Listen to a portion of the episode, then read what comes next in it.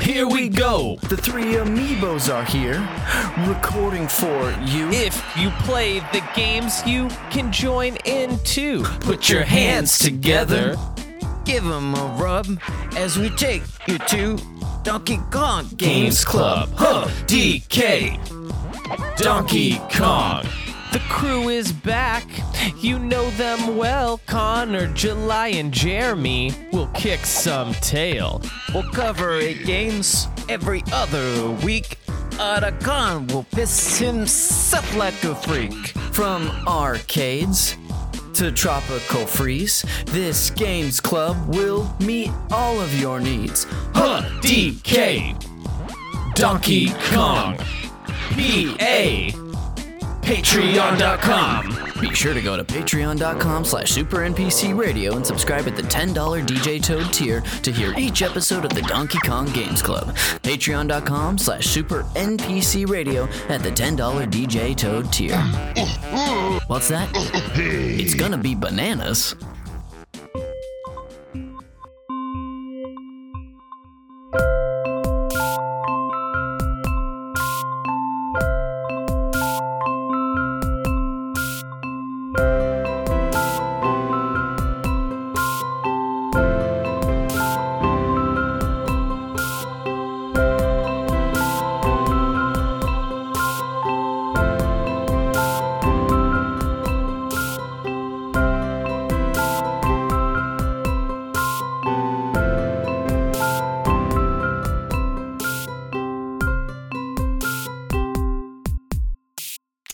Welcome back to Call Me By Your Game. I had a plan earlier to do something. Oh, I know what I was going to do. We're going to keep this all in because it'll be funny to hear me fumble. But so I'm sort of taking you'll get it. You'll get it. And it's 1, 2, 3 strikes, you're out at the Call Me By Your Game. Welcome back to Call Me By Your Game. This is your host, Connor McCabe, here to do a couple of things today. It is a bittersweet moment and recording that we have here because it is both bitter and sweet. It simultaneously. Yeah. I feel like I'm the first person to ever use that phrase, and I feel so smart for doing it.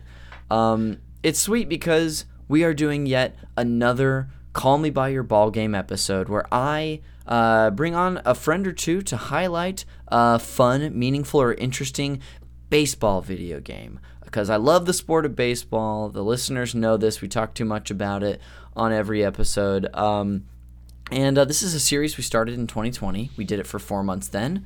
We skipped it because I didn't think I wanted to do it last year, and here we are back doing another one, but it's bitter because we are going to be wrapping up the 2022 series of the Call Me By Your Ball Game episodes.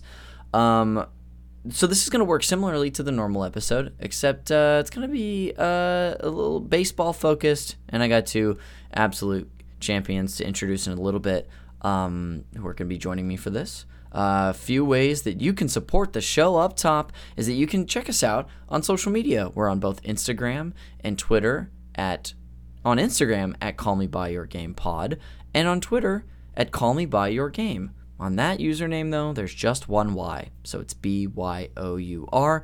There, you should definitely follow us so you can keep up with what episodes are releasing, the cool art I make, see what guests are on the episodes, and how you can support them, and interact with us if you got something to share about the episode. You can also support the show by leaving us a rating and review on Apple Podcasts.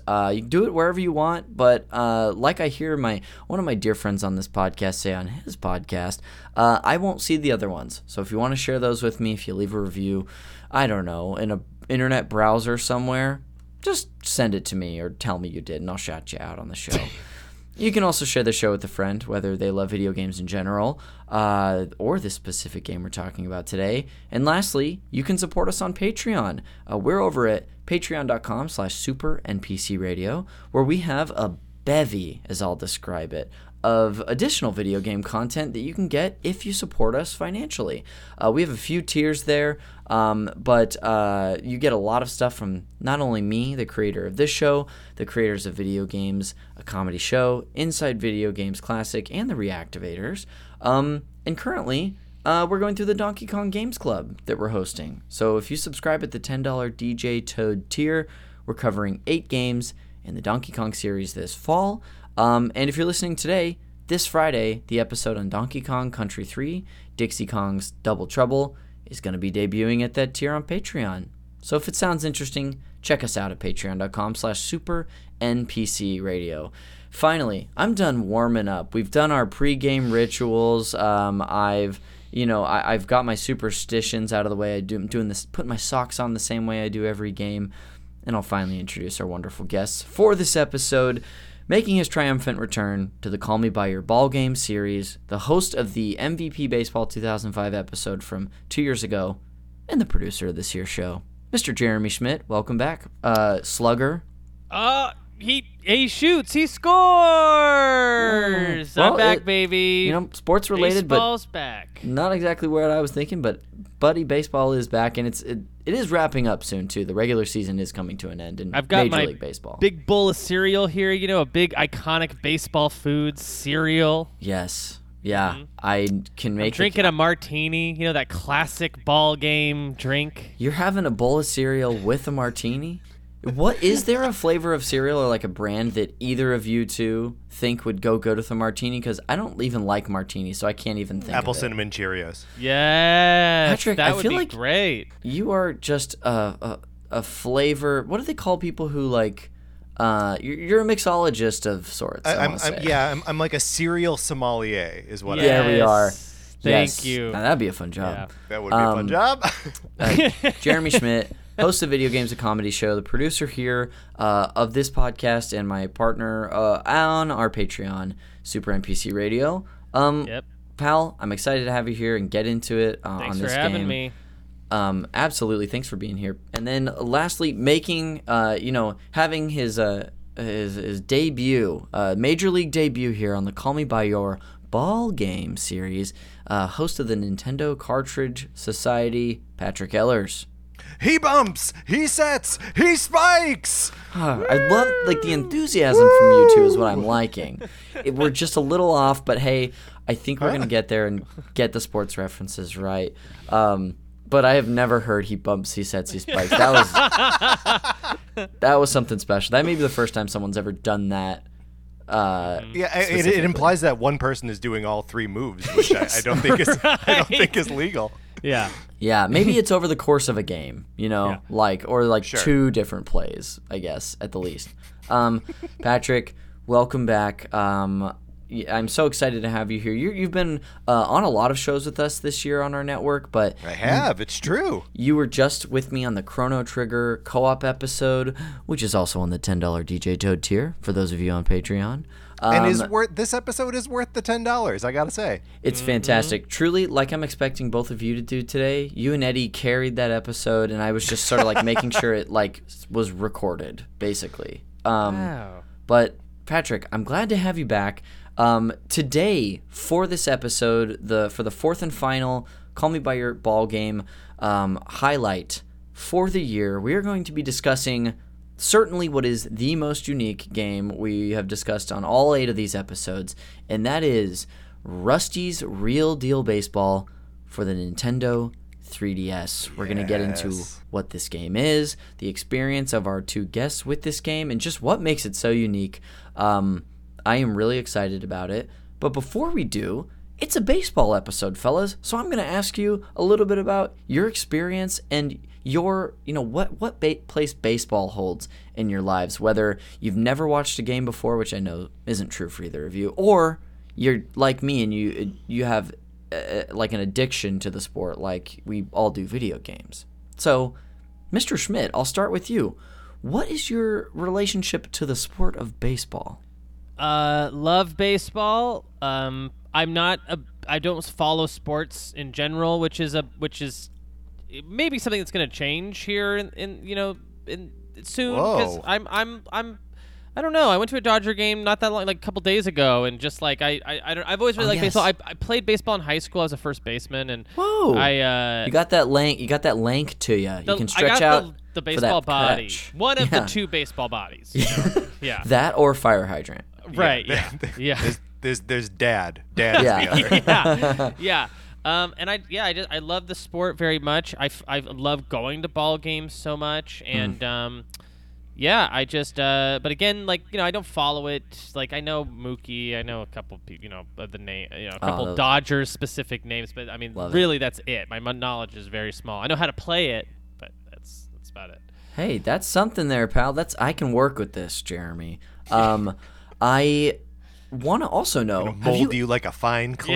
Yes, mold for sure. Me, daddy. Yeah. I know normally I like to just make this be about whatever the guest wants to share, but on this episode, I'm putting you in a bit of a corner, the mold I want. Yeah. Have you ever played a baseball video game? And if so, do any stand out to you at all? I definitely have. I wish I could conjure up what that was, but I almost guarantee you. Was there a Wii baseball, like hitting a ball? I mean, Wii Sports. The Wii Sports, and then there was a Mario Sluggers. Yes. Okay. As well, I think I played the Wii Sports baseball, whatever that game would have been on the Wii. I don't know if it was on Wii Sports Resort or regular Wii Sports. It was on the original one. Okay. Yeah. Yes. So I played that, and then, you know, just a handful of other random. I wish I could again. Are we thinking like PS2 era? Yeah, yeah. And before, like, I might have played some Super Nintendo baseball game. And Ken Griffey Jr. Yeah, and that sounds right. And then I vaguely remember playing some maybe more cartoony baseball game. So cool. I don't know if it was the series you really like, the backyard series, but I was definitely played something. Maybe there's like a Mickey's baseball or something that there's played. There's some silly stuff out there, so like so it's certainly possible. There is some silly stuff. Cutting insight. Oh, for sure. Yeah, that's what the listeners come to expect with me. Jeremy, thank you for sharing about what baseball is to you and other games you played. Patrick, I'd love to hear from you. What's your relationship like with the sport of baseball? I played T-ball when I was very young. And I was bad at it and didn't like it. Nice. No, I mean, it's and as a kid, I wasn't much of an athlete, or at least like not a team sports athlete. Yeah. I swam and I ran. I was going to say, you look like you could run track. Yeah, or cross country. I was on the cross country team, but I've attempted to train for marathons before and then chickened out and just done like a half, which I'm comfortable with those still decisions cool. now. It's still cool. Yeah. You don't get the same sticker to put on your car, but it's still cool. So I wasn't really invested in Major League Baseball growing up or anything like that. I grew up in Wisconsin, like on on the border of Wisconsin and Illinois. So like the like overriding sports things that were happening were football and basketball, especially when the Bulls were huge, right? So like, yeah, baseball was just, you know, I had been to a few games when I was a kid, but like I didn't really get into it. But my girlfriend is a very big Chicago Cubs fan. I'm remembering now. Huge Cubs fan. And we lived in Chicago for a while together, and now we live in Los Angeles. So I have been to many a baseball game with her, and that's always fun. I feel like sometimes I'm just there so she doesn't get in fights with other people. You're the wrangler. And it's great because it means, you know, like, her being enthusiastic about it is like part of what gets me excited about going to games, but also like going to a baseball game is great. And I love having a big beer and a veggie dog and like a big pretzel. What a great time. You were the person who originally sang the praises of the veggie dog at Dodger Stadium to me. Yes. And so now I have spread that as if I've had it. Like, I was there at a game last Friday, as you know, and someone was asking about it, and I was like, I've heard it's actually pretty good. And you could have just lied to me, and I was just spreading that around. Have you ever been to a Brewers game? Yes. Cool. I've been to many Brewers games, actually. One of my best friends in the world, my buddy Pete, lives in Milwaukee at the present. So anytime I'm visiting him, we usually get out to a Brewers game. Oh, fun. Yeah. I would love to go to a game at Miller Park someday. It sure would sounds fun to me. Well, so he also somehow always gets great fucking seats, and really? I don't know how.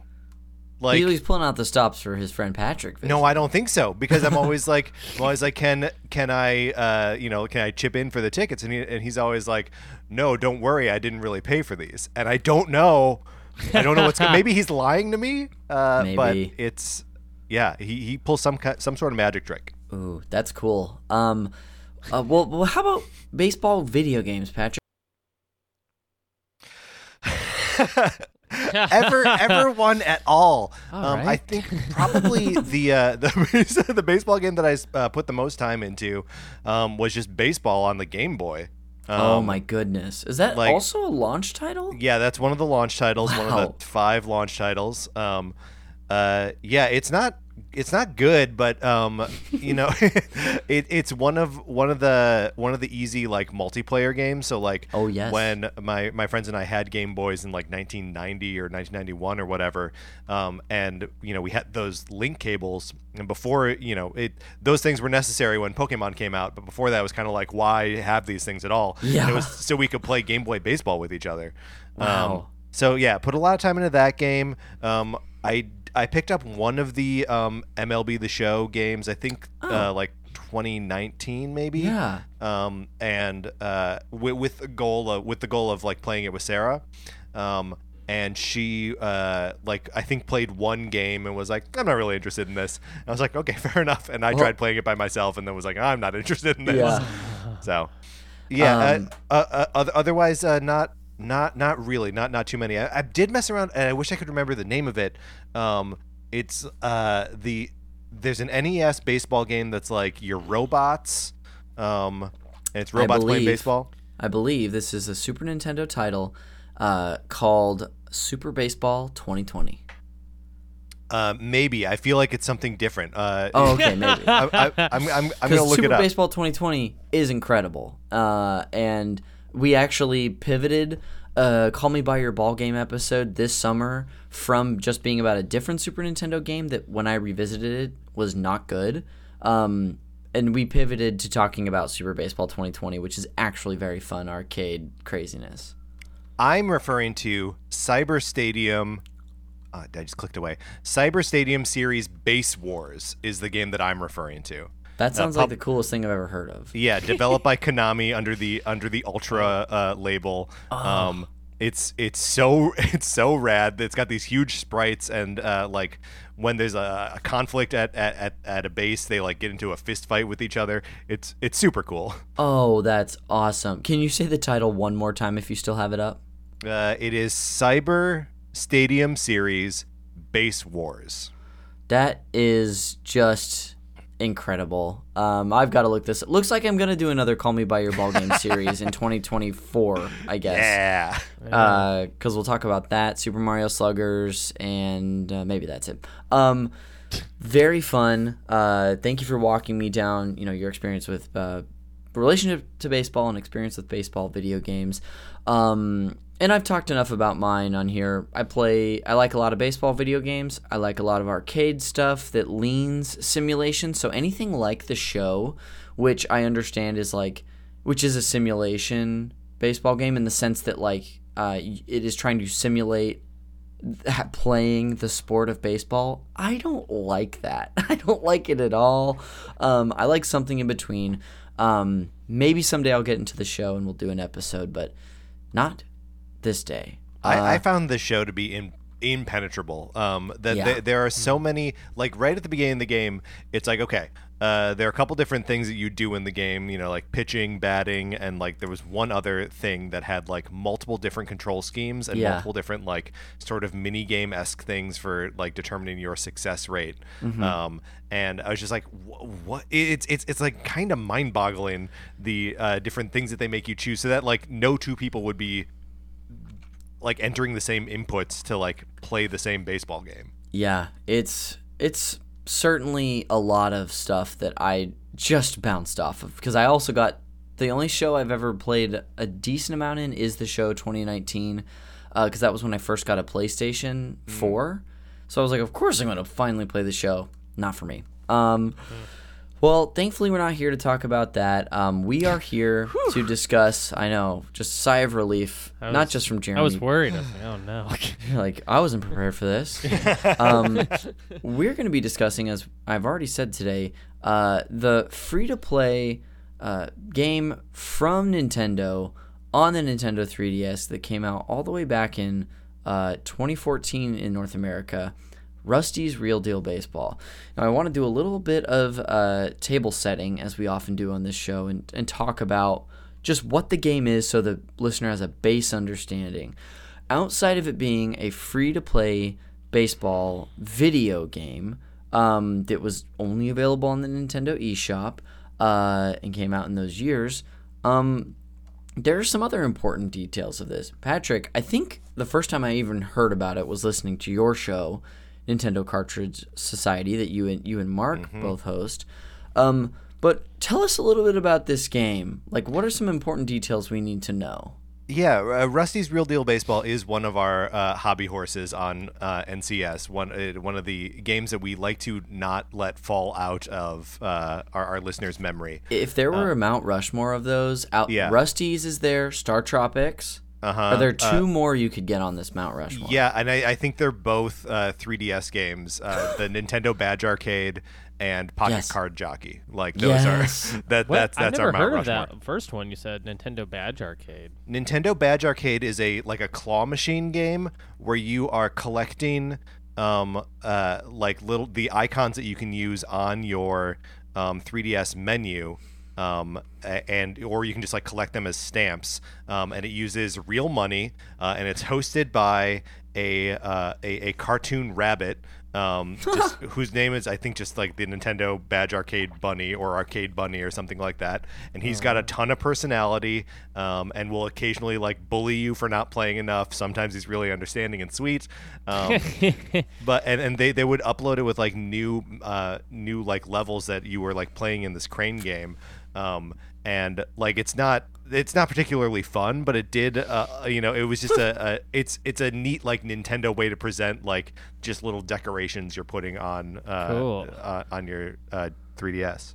There's some similarities for to this game now. Just hearing a brief description from you, that's incredible. And I'm for you, it would be something Pick Ross related, of course. If probably you just had your own fifth spot, I'm sure. Yeah, or Wario's Woods or something. Wow. But that doesn't describe what this game is at all. Rusty's Real Deal Baseball is a collection of Nintendo or of baseball mini games, and it's all kind of hosted / curated by a character who's a dog named Rusty Slugger, who's a former ball player, current loser, father of 9, divorced from his wife, and he's selling you these video game cartridges that you buy with real money. And when you buy them with real money, and you can haggle him down, and you can do him favors, or you can sort of neg him in order to get lower prices, actual lower prices with real money, then you can access these games, and the mini games themselves have a surprising amount of depth, and it should not be overlooked how good those are. But sort of the main draw here, I think, is that you play through this whole story mode of helping Rusty turn his life around, get back together with his wife, reunite with his kids, repair his shop, all this stuff. It's got just an insanely deep little story of this great dog. It really is one of the weirdest things I've ever come into contact with in my life, not even video game specific. It's so bizarre how this game, and again, speaking from minimal experience, how this game is presented to you, and also how the availability of this game is about to change in less than a year. When we'll get into the eShop stuff, but it is really a spectacle. And we'll get into the details of some of the games too. I'm really, really excited. But Jeremy, I want to know from you, well, A, if there's anything else you want to add on top, Jeremy, that details we didn't share, by all means, feel free. But what I want to hear from you is, how did you hear about this game, / when did you even get into it? I mean, I heard about it through, not through any sort of traditional marketing channel, which was like really weird to me and remains to be this kind of mystery about the game. Like, I heard about it through another video game podcast I was listening to, and they were just singing its praises, and it was already old by the time I heard about it. It was like 2016 when I finally downloaded it, and I got into it, and you know, I mean, Patrick nailed everything about the game. I just also would add on top that I think it's one of the more exciting things Nintendo's even done in like the last decade, and it's like, and no, hardly anybody knows about it. It's one of those weird things that like. Remember when like everyone figured out as a whole society, we figured out like, oh, Shadow of the Colossus is like art. Like it was like not right away. It was like at one day you just went on the internet and it was like everyone was taught. That still hasn't happened. First it needed to be in that Reign of Fire movie. Yeah. Yes. Genuinely. Rain on me. Rain on me. Not Rain of Fire. Not it wasn't in the post-apocalypse with dragons. That's right. The 9/11 movie. Yeah, it was the 9/11 movie. And then it was just art all of a sudden, and it's true, that game is art, but this is to me like that in different ways, but it's as exciting as something like a Shadow of the Colossus, but I still feel like it's an underrated or a hidden gem or something.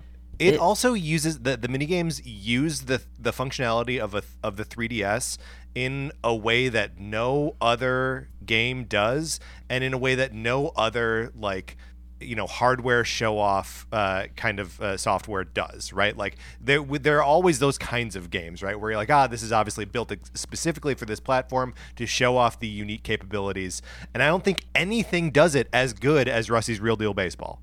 Yeah. Can you pinpoint some of those things for me, Patrick? I'm cool with having, I feel like we've set the table for this, so we're just kind of getting into it now. So what are some of those things on top of mind for you? So some of the ways that it's using the functionality of the 3DS is there are multiple games where you are like positioning your glove to catch things by physically moving the 3DS around in real space.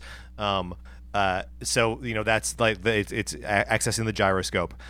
This game a million times more playable with the 3D turned on like super high, because you can actually judge the depth of things as you're like trying to hit a ball that's being pitched at you. The touchscreen controls for the umpire games where you are calling balls and strikes, or where you are determining what kinds of pitch was just thrown. That's super useful there to have the touchscreen functionality there. And then there's a mini game where you are bouncing a ball on the bat. So that it employs both the gyroscope for you to like move left and right, where the bat is, and then you also have to like flick it up and down to actually like bounce the ball on the bat. Like it's so, and then there's a bunch of just normal like button inputs too. So like it's got the kind of shit that you couldn't do on like a phone or whatever that requires the more like nuanced button and D-pad controls in addition to all this other shit. And the 3D is super, like I said, necessary to play these games. I got to play the beginning of this game on both a 2DS XL and a 3DS XL, and I can just throw my weight behind what you said about how this is one of those games where the 3D, ability of the console is so important, and it feels very different playing it on a 2DS XL. Yeah, I'm sure. So... Gosh, it's really fantastic, and thank you for detailing that for us. But Patrick, I also want to hear from you. How did you discover this game, if you remember, and tell me a little bit about your just base experience. So I don't know how I heard about the game, but I was there day one on this thing. My gosh, because I feel like you were there day one on like the Bible, like you're. Were you there day one on the Bible, Patrick? I was. You look good, by the way. I gotta say. Yeah. For however old the Bible is. Yeah. No. It's thank you. Well, it's. I just. Wash my face and. Moisturize. Yeah, that's right. Yeah.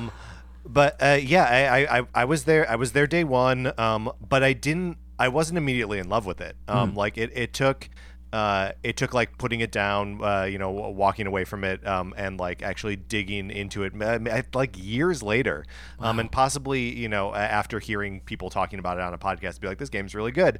I was mostly interested in it for the weird way in which you buy the games piecemeal, and have to haggle with a robot dog to get a lower price in the real world.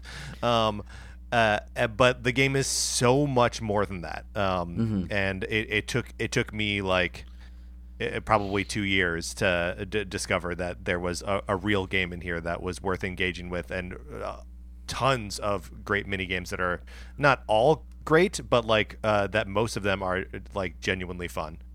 I love it. Have you? I can't remember off the top of my head. Which you think I would, because I listen to every episode of your podcast. Wow. And I do Jeremy's too. Okay. Okay, I'm back. I was out for a second. Now I'm back. Oh, now God. Back. I know how to get you back, pal. I don't know. You and Mark, obviously, and we'll pour one out for Mark. Mark couldn't be here today. We love you. Love you, pal. Yeah, he's not dead. No, he's not. He's not flying. Dead. He's flying. Mark, if you're listening, I'm willing to ask you a third time if you want to do our Xbox 360 Space Solace. He just can't so you know. Do it. I've done it twice. Oh, and you moved it? He was gone both. Well, we moved it because other people were gone too, so it wasn't just Mark.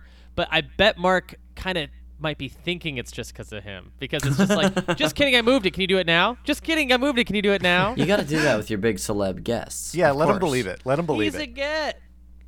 Big get. So I know that you two have discussed this game. It's come up a lot. Have you done any, like, how has Rusty's been featured on your show? This is me just asking, not for the podcast, but to remember. Yeah. I mean, it is mostly, it's popped up a couple times just in the, like, what we've been playing segment, that like one of us gets the itch and it's just like, I'm going to play Rusty for a while. And then, like, it always triggers the other person to get into it there. And then, because we do so many episodes that are like, Connor, you said it best. There's a lot of silly stuff out there. Some of our episodes fall under that category of silly stuff. But so, like, if we are, casting the Phantom of the Opera with Nintendo characters, which is something that we've done before, maybe Rusty is going to show up, playing the Phantom. Who knows? Yeah. That now that you're saying that rings a bell, and I know I listened to that episode from start to finish. Having knowing nothing about the Phantom of the Opera, I was like, yeah, I'm in. Let me hear it. Well, that wasn't the only. I think we did a bunch of musicals in that episode. Yes. Okay. That makes sense. Well, now that we've not only set the table but talked a little bit about our base experiences with the game, well, I guess I haven't done that yet. Yeah, Connor, what's your experience with this game? This is a game where I think. I want to say that I did not download this game until a month or two ago, when I was genuinely having a hard time coming up with a fourth and final episode for the Call Me By Your Ball Game series. Cyber Stadium series, Base Wars. Yes, which obviously just totally missed the boat on that one. That'll be to come. But I was having trouble finding something that wasn't incredibly similar or unique enough to do, as much as there's plenty of good to solid or interesting baseball games out there, but I wanted something more unique, so I downloaded this, and because I have honestly had heard you talk so much about it, Patrick, and got into it a little bit. I kept bumping up against like connection issues with my 2DS XL, which I realized was just because I needed to do a system update. Yes. So my experience is I've really only played the first minigame and the demo version of it, but I did get to experience the haggling, the bringing my me into the game, the picking one of the children to be your, like, liaison between you and Rusty at times. And really only got a sampling of it. But, since now we are in this weird time, this dwindling time where the eShop is still open on both the 3DS, and the Wii U, but you cannot add money using credit or debit cards. You can only add money, I believe, using a Nintendo gift card, or correct me if I'm wrong. No longer. You cannot do it that way anymore. Now, if you are adding funds to your to the eShop, you have to do it through the Switch and make sure that your accounts are linked. Okay. There we go. Yeah. So so this is actually what prompted me to jump on my 3DS. I guess it was a few months back. It was this year though, right, where they shut it down. Yeah. So I was like halfway through whatever you would want to call the campaign of Rusty's, and this was coming down the pipe, and I was like, you know what? I do not want to be locked out of this particular game. Yeah. So it's actually what prompted me to turn it back on and finish the whole campaign and get all of the cartridges before it was going to be a super hassle for me. Yeah. Yeah. And, I mean, a sad thing about this is that in, I don't know, 6 months' time, because I think it's shutting down in March, I want to say. That's the current intelligence, yes. The current intelligence. Well, and, like, the thing is, like, you really, you know, unlike any other game that's on the 3DS, the 3DS eShop, you can't wait till the last minute and be like, shit, I should buy that, because like you have to progress through the game in order to purchase more of the games in the game. So like, you want to give yourself a little time in order to like get through these things. Yeah, it's sure bizarre. There's a lot that's going to disappear off of both of these eShops in 5 months' time from now, but this is one of those that I actually feel a sense of urgency to add money to my Switch eShop on my same profile and download or start buying these games and playing through them in order to get the rest of them. And because I think in the game, every game starts at $4, which you could just purchase from Rusty. I want to say, I've got it up here. There are 1, 2, 3, 4, 5, 6, 7, 8, 9 mini games, I believe, that you can play and purchase. I thought there were 10. I thought if are you there 10 cartridges?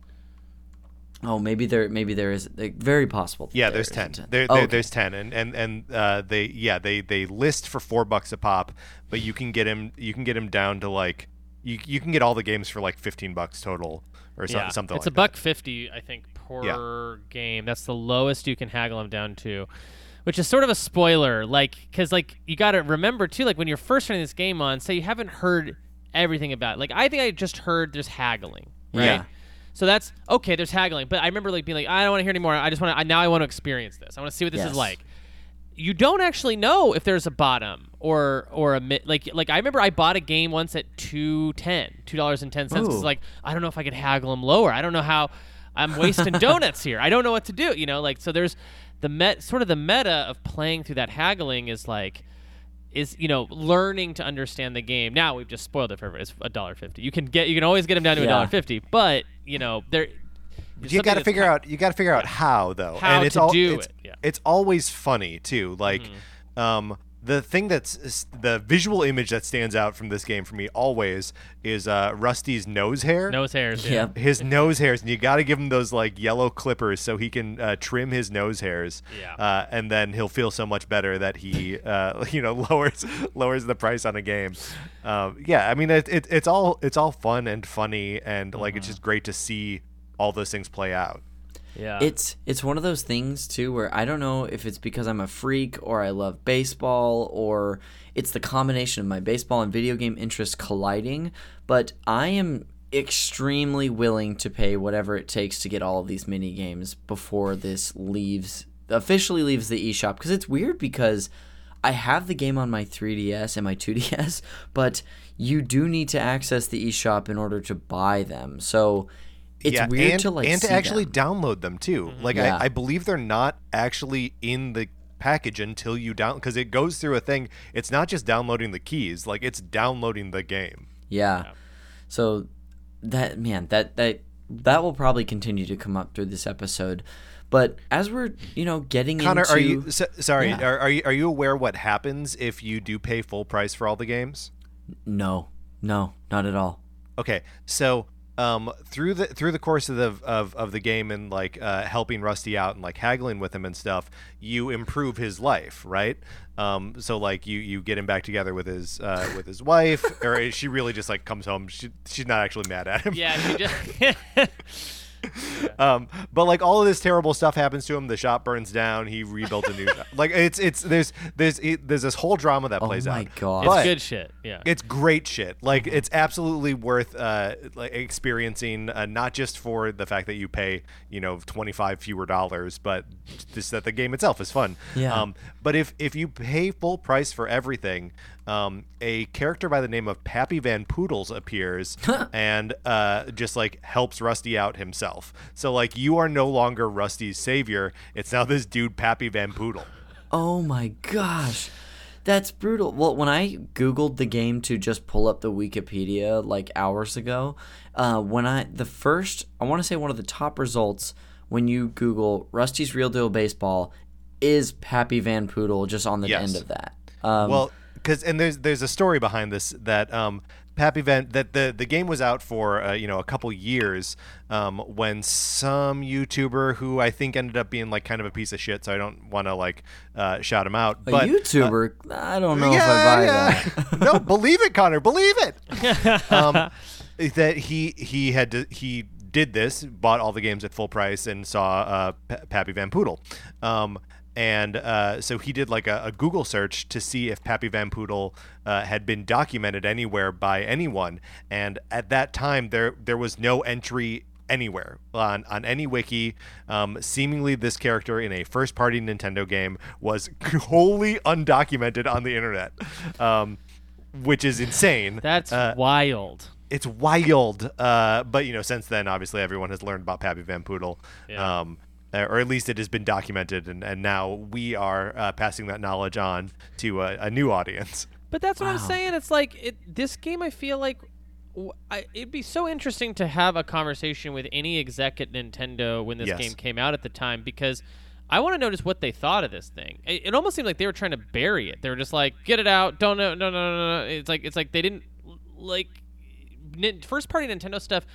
Typically has a lot more of a groundswell behind it than I remember this having. This had nothing. It was like kind of people. I think people thought it was like a free to play, like almost like shareware type thing. Yeah. They didn't and it's so, and like you said, like it's not just that it's like very funny and meta and has this haggling mechanic that's so great, but it's also like the games are like super fun and they keep surprising you, and there's so many. There's like twice as many as you think there should be for a game that even costs $15, Yeah, well, and like because there are the 10 cartridges, right?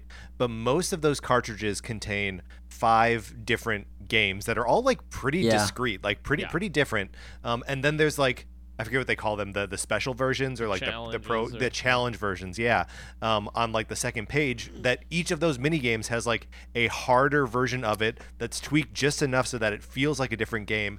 And there are the rally or like the derby, whatever, 2 of those for each cartridge as well. So there's ultimately like essentially 12 little games in each of these 10 cartridges. There's 120 goddamn games in this thing is what I'm saying. A ton, yeah. And they scale... Like each one of them scales like to 5 different levels of difficulty. Yep. It's really cool. And like I had never, because I played through the campaign. There's still like maybe 4 or 5 cartridges I've never touched, right? Oh, on Rusty's, because it's like there's so much stuff there, and I'm going through them linearly or whatever. So I just got to all of the catching mini games last night. Oh, they're so good. And I'm like, that's my new favorite stuff in this game is the catching stuff. Like it's so great. Like have you done the umpire stuff?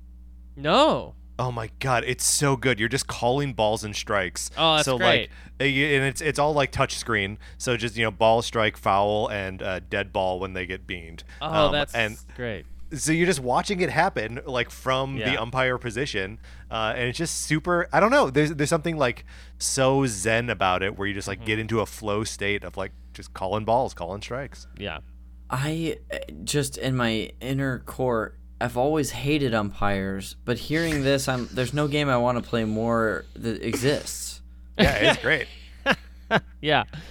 I'm going to have to do this. The catching stuff, too, like you said, like I love the gyroscope stuff where you're like looking up at the – I mean, that's sort of the last stuff I played before this show was getting into all that. And, like, it just feels really, really nice in the hands. I mean, I don't know. Like, yeah, huge, like – there's a lot of question marks for me around this game. Like how is this not more of a bigger deal, more exciting? I feel go ahead, Patrick. No, you go, Connor. I was just gonna say, from my brief experience playing it and just understanding what it is, it feels like something that will continue to grow as far as like a cult, like remembrance status, because it's unfortunately not even just something. Maybe there's a way to emulate this, and people have like figured that out, so people could play it someday.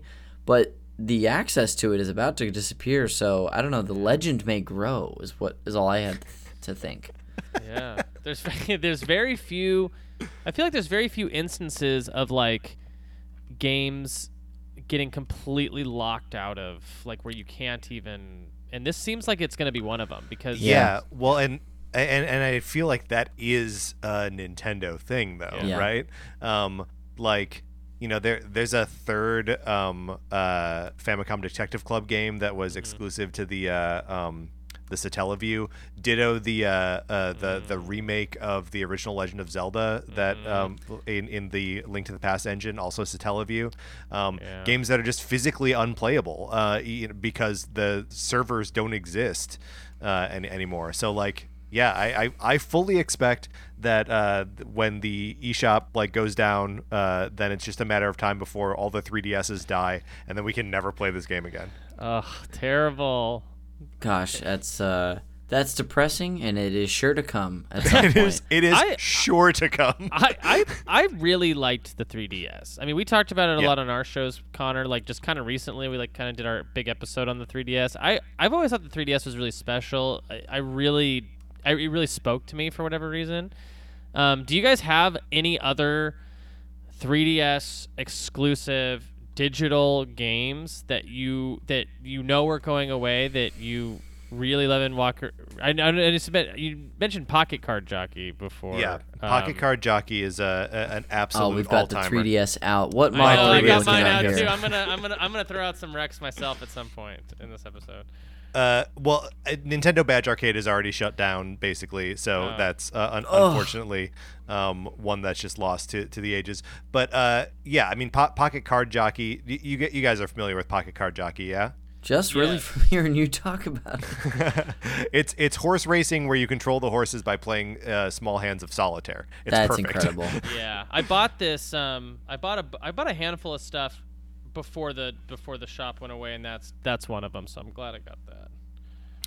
The Picross 3D games, they may be available on carts, but Picross 3D Round 2 is incredible. It's Picross but in a 3D space, so you're like actually like moving the camera around and like chipping away at blocks in 3D space. That's so cool.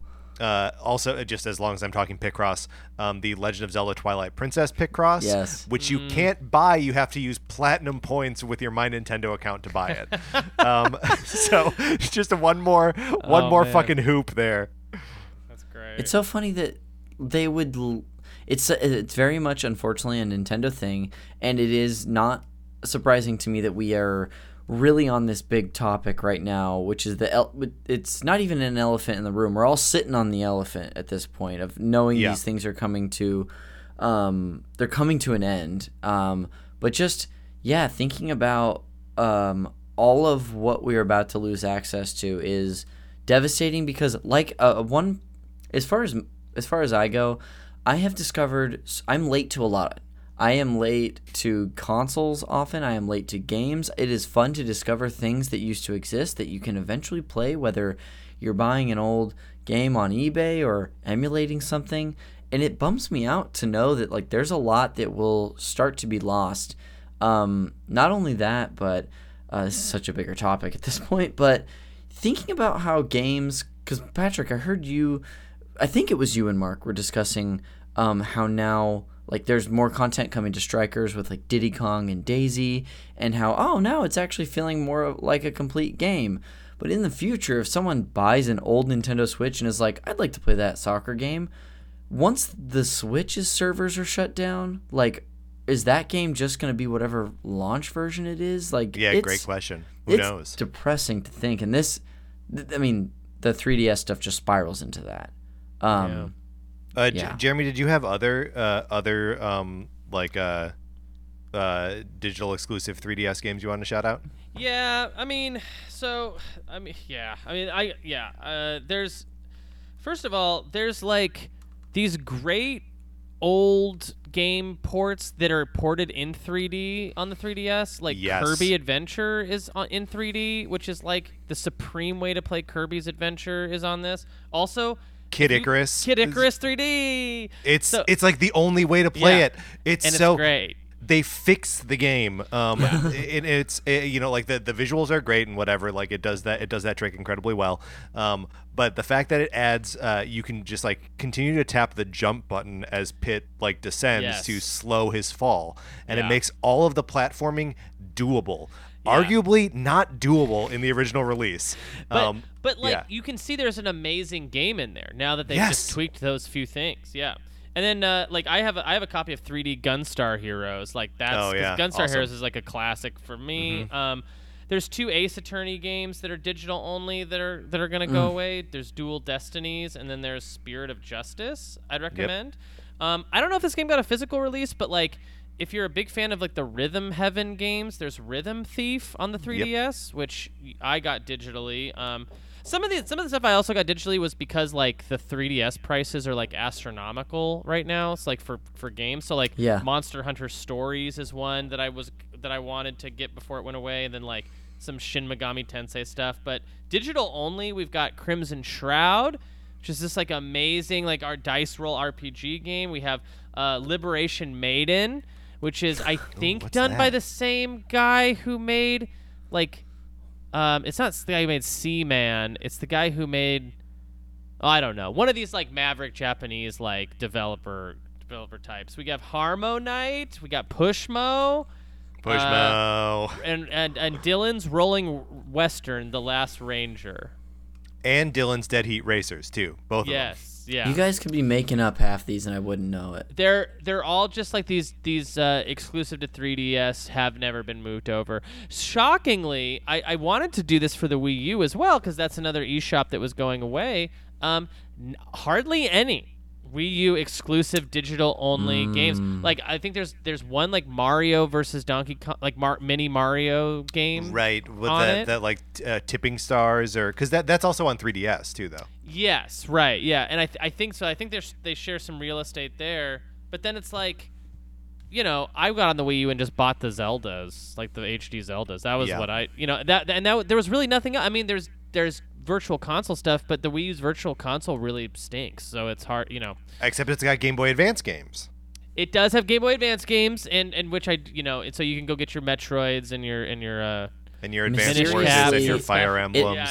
I just want to express this now before I lose the platform entirely, and that is that it always bothered me that they didn't release Game Boy Advance games on the 3DS Virtual Console. So I nuts! Don't, yeah, it's which is crazy. Funny because they had that program for the early adopters, the ambassador program, so it's that possible. Included those Metroid games. It's also them just saying no to more money too. I would have bought every like great first party Nintendo game. I would have bought it on my 3DS because I loved my 3DS being like a one stop shop for like a lot of old retro handheld games. So like I have like Super Mario Land 2, Donkey Kong 94, like Link's Awakening DX. Like I love playing them on my 3DS. That's like the perfect upgraded way to do it. So if the GBA games were on there for sale, it definitely beats out charging my Wii U gamepad and then plugging it in and then taking that in my room or whatever, pretending it's a Yeah, I'm getting worked up over here. I do. Well, there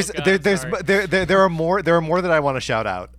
Yeah. So please. These are technically the DSiWare releases, yes. But the releases of the Game & Watch games, they did like a Game & Watch library, including Donkey Kong Jr., including Manhole, Vermin, Mario Cement Factory, some deeper cuts in there. Those are all gonna go away when the shop closes down. In the Virtual Console, they released the Mysterious Murasame Castle, yes, on 3DS. That you can't really play that anywhere else. The third path through Fire Emblem Fates is downloadable only. That's right. So we're gonna lose that too. No. I forgot about that. Oh God. It's a nightmare. It's brutal. We lose so much when the 3DS eShop closes down. Gosh, and there's no way that there'll ever just be like, well, more people should be able to play these, so here they are available somewhere else or. On what hardware? What hardware can run a dual screen game where the bottom screen is a touch screen, the top screen is in 3D? That hardware doesn't exist. Yeah. And I don't know if you guys have tried to emulate DS or 3DS games. I have. It is a total bummer to try to do it. There's a way to do it on your PC where you basically can use your mouse as the touch screen for the bottom screen, and that works okay. Yeah. But it's it removes a lot of the charm, all the charm from it. I don't know. There is apparently a pretty good 3DS emulator for the Steam Deck that'll allow you to use your TV as a top screen and then the Steam Deck as the bottom screen.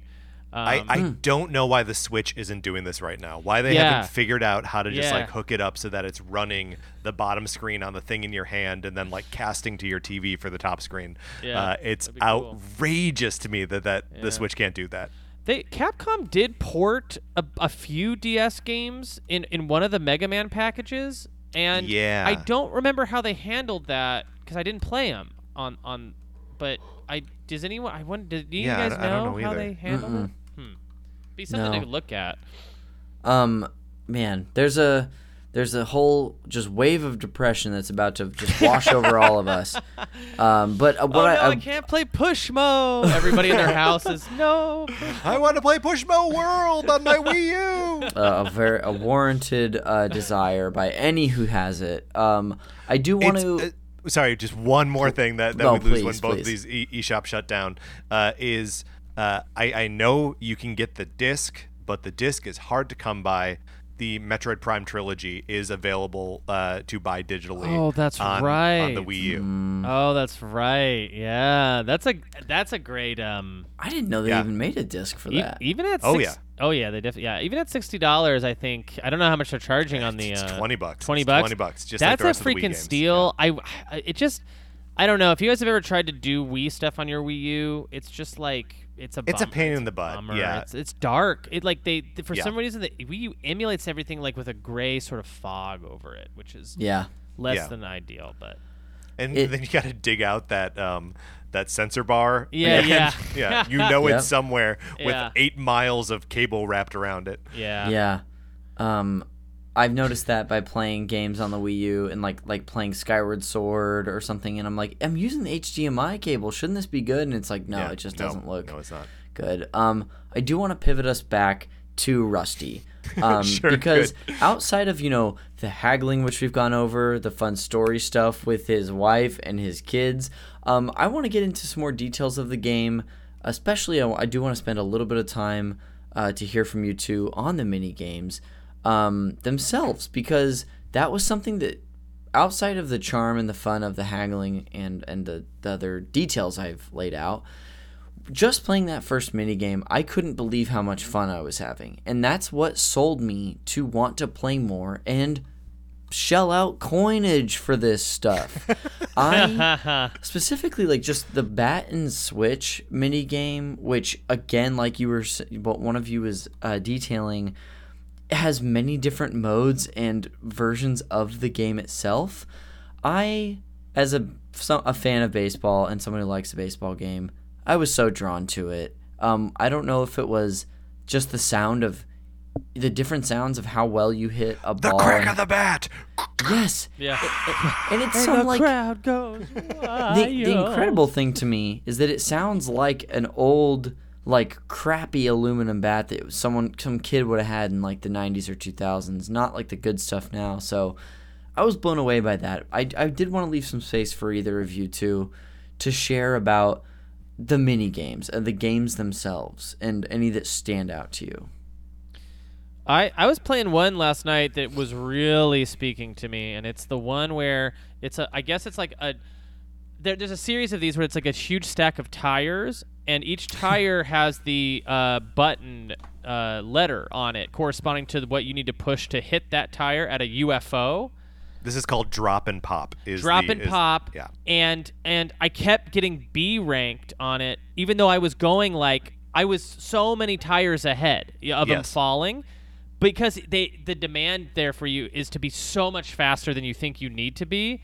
And that one was really, it was scratching some sort of OCD itch I really liked, where I was like, oh man. And it was so fun to just like, because if you accidentally tap the button twice, even if it hasn't fallen in yet, it will screw you up. So you have to hit the right button combination in order to beat it. And it's great.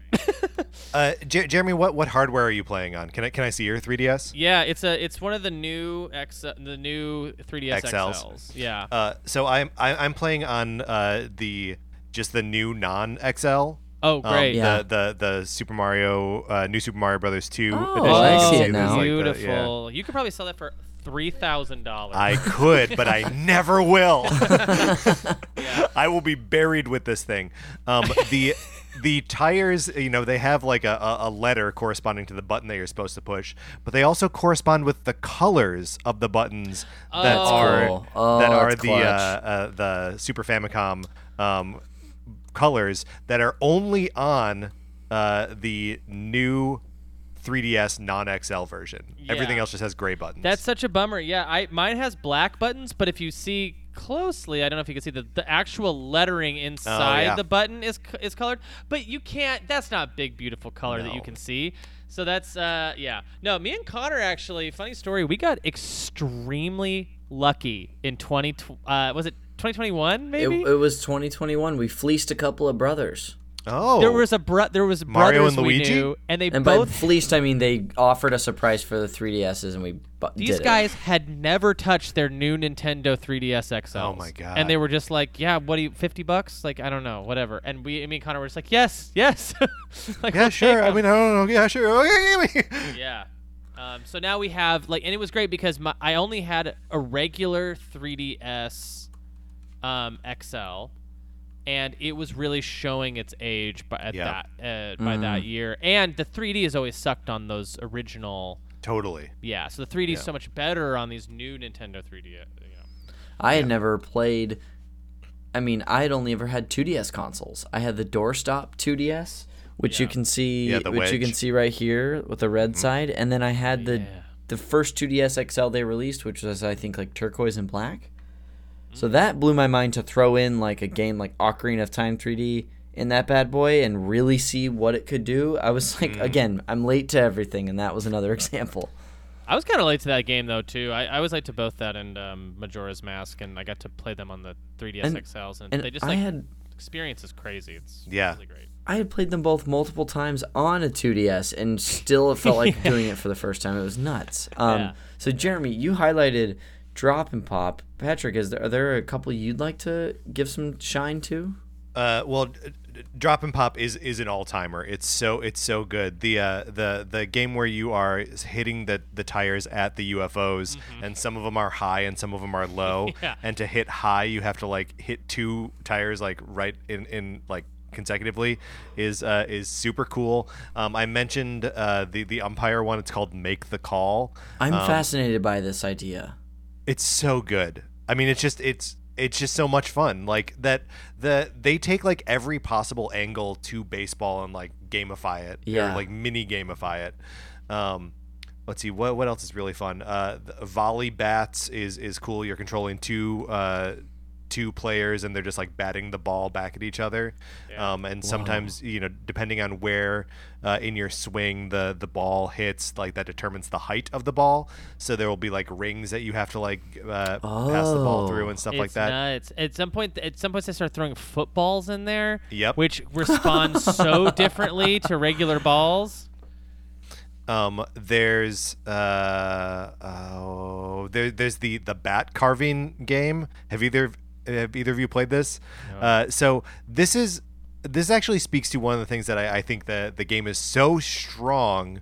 One of the areas where the game is so strong, but that it is not apparent in your first several hours of gameplay. That like sort of everything is connected. In the Batmaster game, where you can carve your own bat, and it's like a touch screen.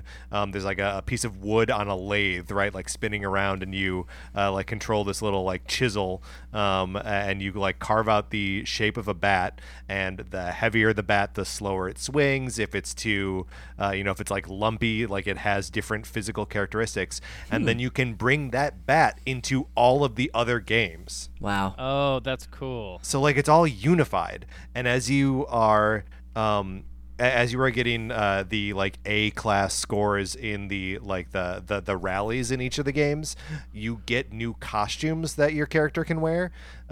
So like I'm rocking this Martian look right now. I'm gonna show you guys you see that Martian, see that yellow like crazy demon face right gorgeous. There. That's awesome. And so there's two of those per game. So there's like I don't know, like a 24 like additional costumes that you can wear, and like that changes what you look like when you're playing these games. I don't know. Yeah. It's there are so many different ways that they feed into each other, and like just seeing your little report card fill up with those like baseballs as you are like adding to it, and they're all different colors because they all come from different games.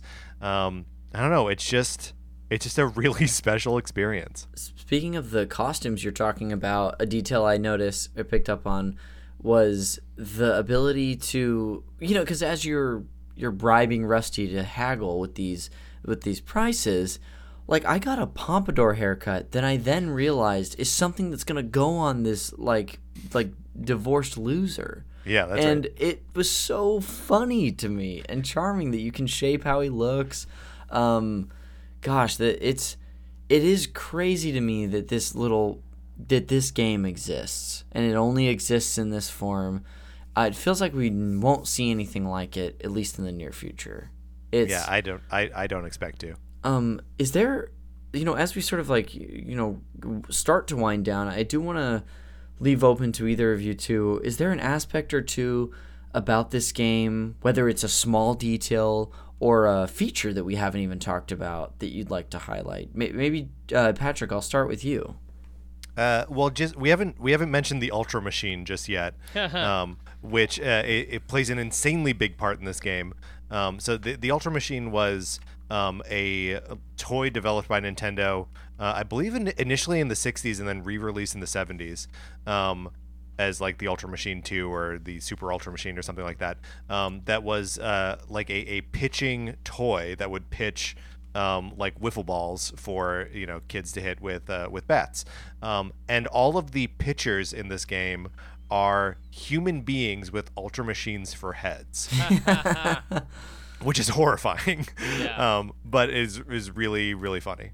I think I missed because I'm aware of the Ultra Machine. I've listened to a podcast that really dove into Nintendo's like pre-video game history and all the toys and stuff they made. And Hanafuna and all that. Yeah, I just didn't know. I didn't put two and two together in this game. It may present it with you, and I may have forgotten. I don't remember. I get excited whenever I see the Ultra Machine. Yeah, because it's in like it's a Smash Brothers trophy and all that kind of stuff. So like they do throw, and they're like appear in WarioWare games and stuff like that. But yeah, I love seeing it here as the head of some NPCs. Psychotic. Yeah. Jeremy, is there a detail or like a big feature we haven't highlighted that you'd like to take some time to shout out? I'm trying to think of something like we haven't highlighted. I mean, I guess like, we talked a lot about how wonderful maybe the haggling mechanic is, but we haven't really talked about just also how subversive the weird story with Rusty is that yes. Nintendo, I don't know. I would more put Rusty in a Wario camp than a regular first party Nintendo game, because it's he's depressed. He's admittedly a depressed character, mm-hmm. and for you to succeed in the game, you make him more depressed as the game goes on. He gets worse off and more sad and more sad. And it's so funny, but it's also just so unlike Nintendo to have a character like this, or to be dealing with themes of divorce and child support, abandonment. Child abandonment and stuff, and I don't know. It's a game that also had this really kind of brilliant comment on the beginning of microtransactions and turned microtransactions into art. These really aren't microtransactions, but they're it's weirder. They're posed as microtransactions. Yes. But it really is. They're performative microtransactions. Yeah, but you really are just in buying the game. And it's not a microtransaction where you would buy something to perhaps maybe win the game, that's very unsatisfying. This is you're just buying more levels, more things to do, more things to complete the game. So I think that to me is what really I think there are two aspects of the game that I just you've never seen done again, which is very weird that we haven't seen more. And maybe there's some Steam stuff out there that maybe plays with the form like this, but not to my knowledge. This is really all, as far as I know, where they gamify the interface of you giving money to a company. But not in a way that's designed to make you pay them more money, right? I feel like that's always the thing with microtransactions, is that if it is gamified, or if you are rewarded in any way, it's to make you feel you should be spending even more money. And this game is the opposite, right? Yeah. It's more fun to pay less money.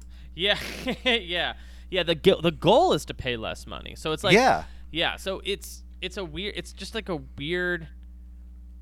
Yeah, it's very strange, and I guess it's Nintendo. You can just see when they're firing on all cylinders, what they can be capable of doing, and I just feel and of course Nintendo's doing brilliant shit all the time. I'm not trying to say they're they've lost their way or something. I'm just trying to say this is a emblematic of stuff I would actually personally like to see Nintendo lean more into, but I'm a busted up, broken old man. I don't know, there's probably good reasons why they don't do stuff like this all the time, It is weird to see them deploying effective commentary in a space that they don't occupy that much, and that they were a little bit on the cutting edge of lampooning in the actual art of doing. I don't know. It's just you're right. It's so circular and smart.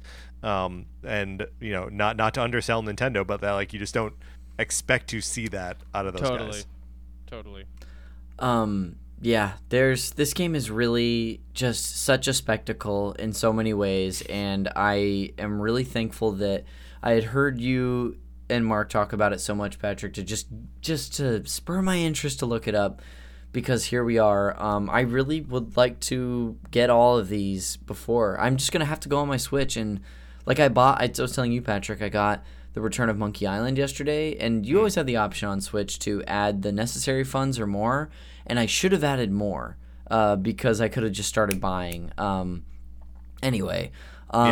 I had such an absolute blast talking about this game with you two to wrap up the Call Me By Your Ball Game series. I hope if you're listening to this before late March or so 2023, give this game a shot. Try to play through it. If you like it, keep feeding into it. Keep giving Nintendo money is what I'm saying here. But as little money as possible, yes, though. As little money as possible. It is very enjoyable and charming, and the games themselves are just fun. It's amazing. But that'll do it for this episode. Let's go ahead and wrap up and just do some plugs. Jeremy, thank you again for being here for this, dude. What would you like to plug today? Ooh, I'm on Twitter at Ocarina of Crime. And then I'm sure you'll plug the Patreon, but patreon.com/SuperNPCRadio. You can find you know, a lot of this stuff ad-free, and also all the bonus stuff that we have going on there. It really is a lot of stuff. I mean, I'm not just saying that because I want your cash. We have talked about it. We put in so much stuff that it's like weekly we've got a bonus stuff coming out for people at different tiers. It is a blast. But how about you, Patrick? What do you want to plug on your way out today? Oh, I would say just listen to the Nintendo Cartridge Society so you can hear about Rusty's Real Deal Baseball for the first time like Connor did. We do 2 episodes a week. One of them is news-focused, and the other one is some silly little thing that we do. I love silly stuff. Find me on Twitter at Patrick_Ellers.